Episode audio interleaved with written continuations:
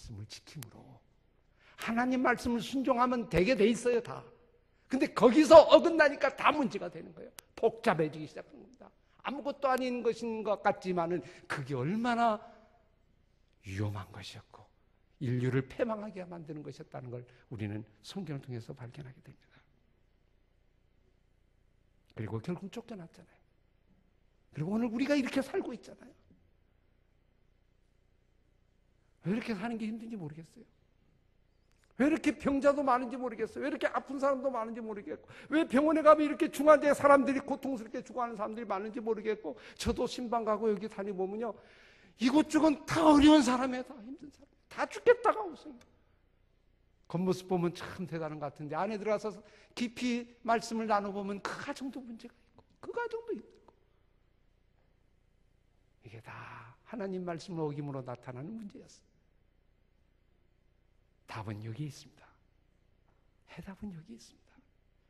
그거를 다시 회복하면 됩니다. 그걸 다시 찾으면 길이 열리게 됩니다.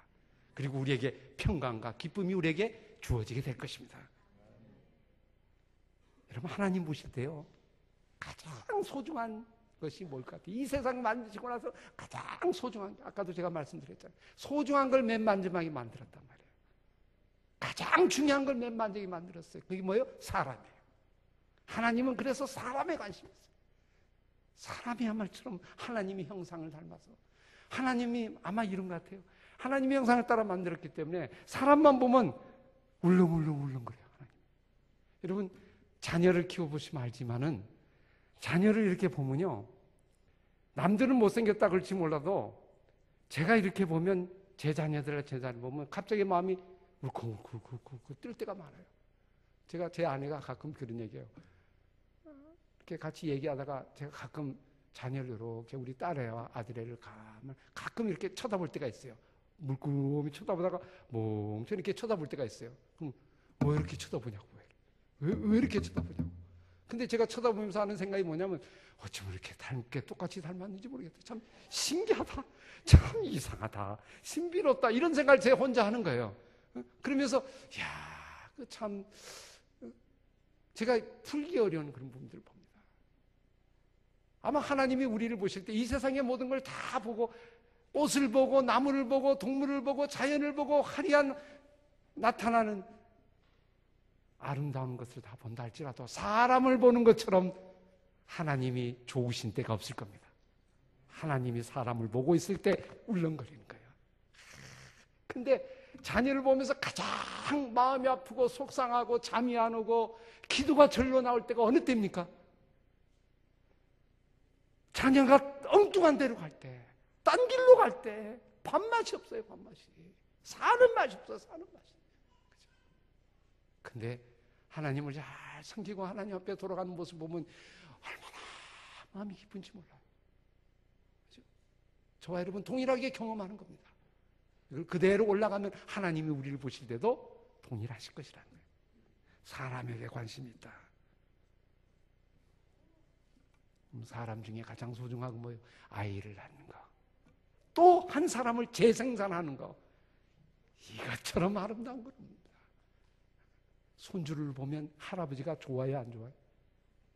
그냥 쏙 빠지더라고요, 그냥. 제가 보니까 아이, 자기 딸, 아들 낳을 때 이쁜 거는 저리 가라. 저는 아직도 그런 경험을 안 해갖고 모르겠는데, 전부 다들 물어보면 손주는 거의 빠져갖고 있더라고요, 이렇게. 그냥 뭐 어리 빠져가지고 이러고 있어요. 자기 아들한테는 그렇게 아닌 것 같은데, 야, 행복이 거기 있잖아요. 자녀를 잘 낳아서, 자녀를 잘 키워서 이 땅을 다스리고 정복하는 일. 이게 하나님의 사명이고 하나님의 일을 이루는 정말 소중한 것이라는 걸 이 시간 다시 한번 여러분 마음속에 다짐하는 시간이 되길 바랍니다. 하나님은 자녀를 키울 수 있는 방법을 주었어요. 사람을 주시면서도 말씀을 줘서 말씀으로만 자라게 만드셨어요. 여러분 한 가지 예를 들을까요? 확실한 예를 제가 여러분에게 말씀을 해드릴게요. 제 얘기는 아닙니다. 성경의 얘기입니다. 이스라엘 백성을 하나님이 백성을 만드셨어요. 아브라함을 통하여 이스라엘 백성을 만드셨습니다. 창조하셨습니다. 그리고 가나안 땅에 나라까지 만들게 하셨습니다. 다 이끄시고 그리고 번성하게 하셨습니다. 생육하여 이 땅을 정복하라고 하셨습니다. 근데 무얼로 키우셨어요? 하나님의 말씀으로 키우셨어요. 구약 성경 전부, 전부 읽어 보십시오. 하나님의 말씀을 지키면 들어와도 복을 받고 나라도 복을 받고 떡반죽에 복을 받고 어디 간지 복을 받는다. 그러나 하나님 말씀을 불순종하면 들어가 나가도 저주받고 들어가도 저주받고 뭘 해도 다 저주받는다 이 말이에요. 그러나 하나님 말씀을 지켜 행하면 너에게 복을 주실 것이다. 너에게 온 은혜를 허락해 주실 것이다. 이게 구약 전체 이야기입니다. 반복적으로 반복적으로 나오는 얘기예요. 읽으면 읽을수록 계속 나와요. 한 번 나오는 게 아니에요. 마지막까지 나와요. 마지막까지. 말씀으로 키워나가는 하나님의 모습을 우리는 그릴 수 있어요.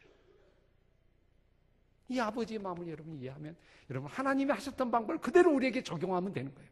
어렵게 할 것 없이 오늘 우리도 동일하게 하나님의 심정을 가지고 하나님의 주신 말씀을 갖고 자녀를 키우는 것처럼 이보다 확실한 방법이 없다는 걸 우리는 다시 한번 확인하게 됩니다.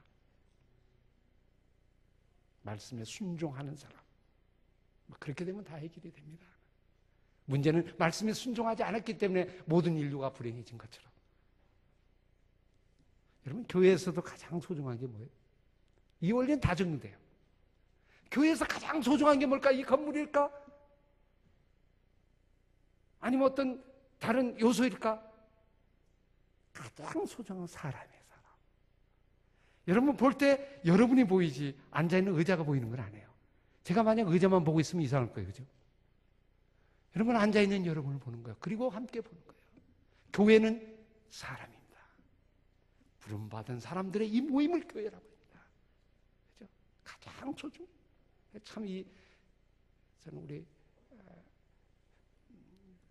조 목사님 뭐, 많이 이렇게 만나 뵙지는 못했지만, 참, 이 비전과 이 생각을 이렇게 잠깐 나누면서, 아, 사람을 귀하게 여기는 목사님, 제가 생각하면서, 아, 아버지의 마음을 아마 닮아가고 있는 모습에 정말 제가 마음속에 뜨끈뜨끈하니 울렁거립니다. 참, 이런 게 좋은 게다. 그죠? 가장 좋은 게가 무슨 교인지 아세요? 사람에 관심 있는 교회. 그리고 그 사람을 하나님의 사람으로 키우려고 애를 쓰는 교회.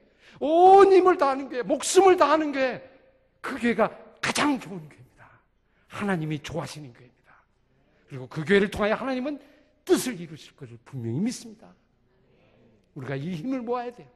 여기에 빠져나가면 안 돼요. 밖으로 나가면 온 마음이 하나 되어서 아버지의 그 마음을 이루었던 그 마음을 닮아서 이 사람을 소중하게 여기는 이 교회가 이루어가면 이 이번 기간 동안에 3일 10번이에요. 오늘까지 합치면 뭐죠?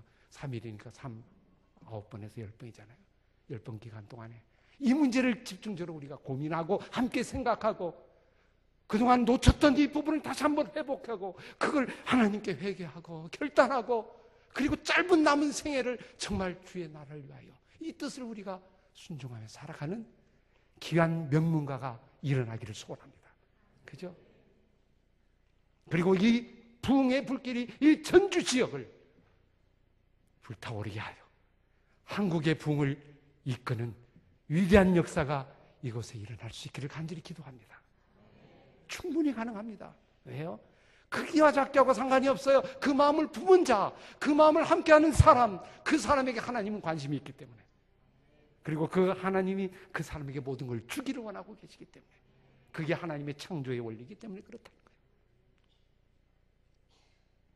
그리고 그 사람으로 다른 사람을 전도하고 다른 사람을 제자 삼아서 땅 끝까지 이르러 선교하고 전도하는 일이 이 교회의 사명이라고 하는 겁니다. 어느 날 폭탄이 터져갖고 화산재가 터져서 교회가 박살이 나서요. 다음 주에 딱 창대께 올라가니까 화산재가 다 날려갖고 다 없어져 버렸어 그냥. 텅 터져 버렸어요. 그럼에도 불구하고 거기에 잿더미에 여기에 모인 우리 창덕교회 우리 성도 여러분이 거기에 모여서 아무것도 없는 재 속에서 모여서 하나님께 예배하는 그 아름다운 모습의 교회 여기 하나님이 원하시는 교회입니다. 그 사람들의 모임 그 소중함을 생각하는 교회 그는 어디를 가도 교회가 될 것이고 시장에 가도 교회가 될 것이고 나가도 교회가 될 것이고 해외 나가도 교회가 될 것이고 이름을 통하여 그 사람은 하나님의 뜻이 이루어질 겁니다. 가정에 적용해 볼까요? 통일해요. 사람이 가장 해야 할 일 아까 말씀드렸잖아요.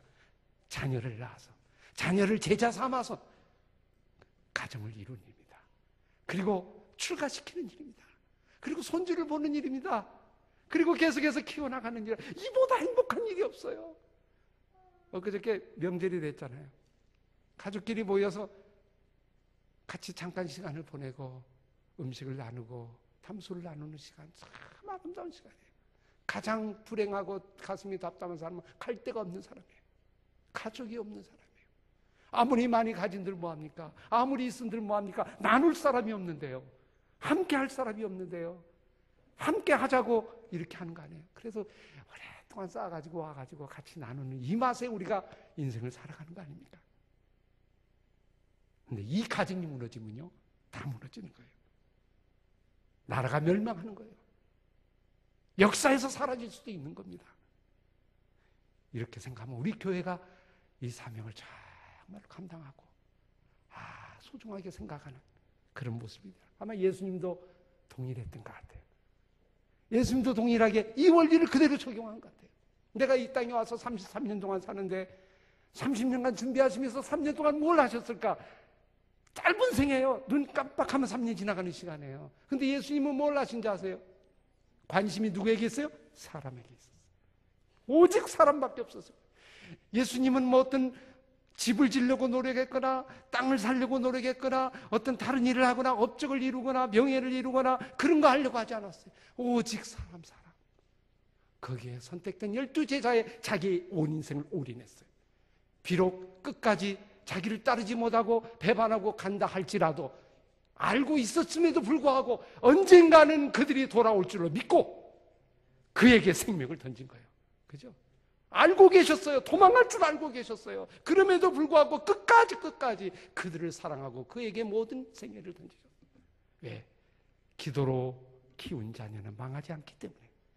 말씀으로 키운 자녀는 결코 망하는 법이 없기 때문에 그걸 알기 때문에 씨를 심으면 언젠가는 이루어질 줄로 믿고 자기 생각을 던져서 결국 그 결과가 오늘 우리에게까지 복음이 오게 된 거 아닙니까?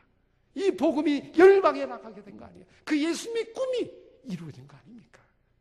예수님 시대는 이루어지지 않았다 할지라도 그 다음 세대에 이것이 이루어진 거예요. 여러분 우리 성경을 보면서 이런 그림을 자꾸 그리잖아요. 그거 보면서 그 꿈을 꾸자 가슴이 울렁거리고 그래 맞아 나도 이렇게 살아야 돼. 3년에 남은 생애가 있다면 나도 이렇게 살아갈 거야. 이렇게 하면서 결단하는 우리 온 그리스도인이 되고 우리 성도 여러분이 되기를 간절히 바랍니다. 여러분 3년 기간 주어지면 뭐 할 거예요? 내 인생 3년 주어진다고 하면 뭐할 거예요? 앞이 막막할 거예요. 살려달라고 3년 동안 해가지고 죽으면 아무것도 아니잖아요. 어차피 죽을 건데. 그렇다고 하면 3년을 진짜 소명을 가지고 내 남은 재산과 내 남은 가지고 있는 모든 걸 다 올인해서 하나님의 사람과 하나님의 사람을 키워내는 일에 투자하는 것처럼 아름다운 일은 없습니다. 그것처럼 영원한 일은 없다고 하는 거예요. 특히 그 사람을 불러요. 하나님의 말씀으로 키우는 일이에요. 세상의 어떤 교육의 부분이 아니고. 그래서 요즘에 저출산 문제 있잖아요. 사실 생각하면 간단해요. 경제적인 문제 때문에 그렇다. 공부시키기 어려서 그렇다. 그런 얘기 안 해요. 사교육비가 많아서 그렇다는 거 아닙니까? 근데요, 한마디로 딱 말하면 경제적인 문제도 교육이 해결되면 경제적인 문제 해결되죠. 그렇죠? 교육을 누가 시켜준다고 해보세요. 그러면 별 걱정 없어요. 나을 거야, 아마. 그죠? 몇 사람 충분히 나을 거예요. 근데 이놈은 교육 때문에 문제가 되거든요. 이 문제만 해결하면 어쩌면 이 문제는 자연적으로 해결될 것입니다.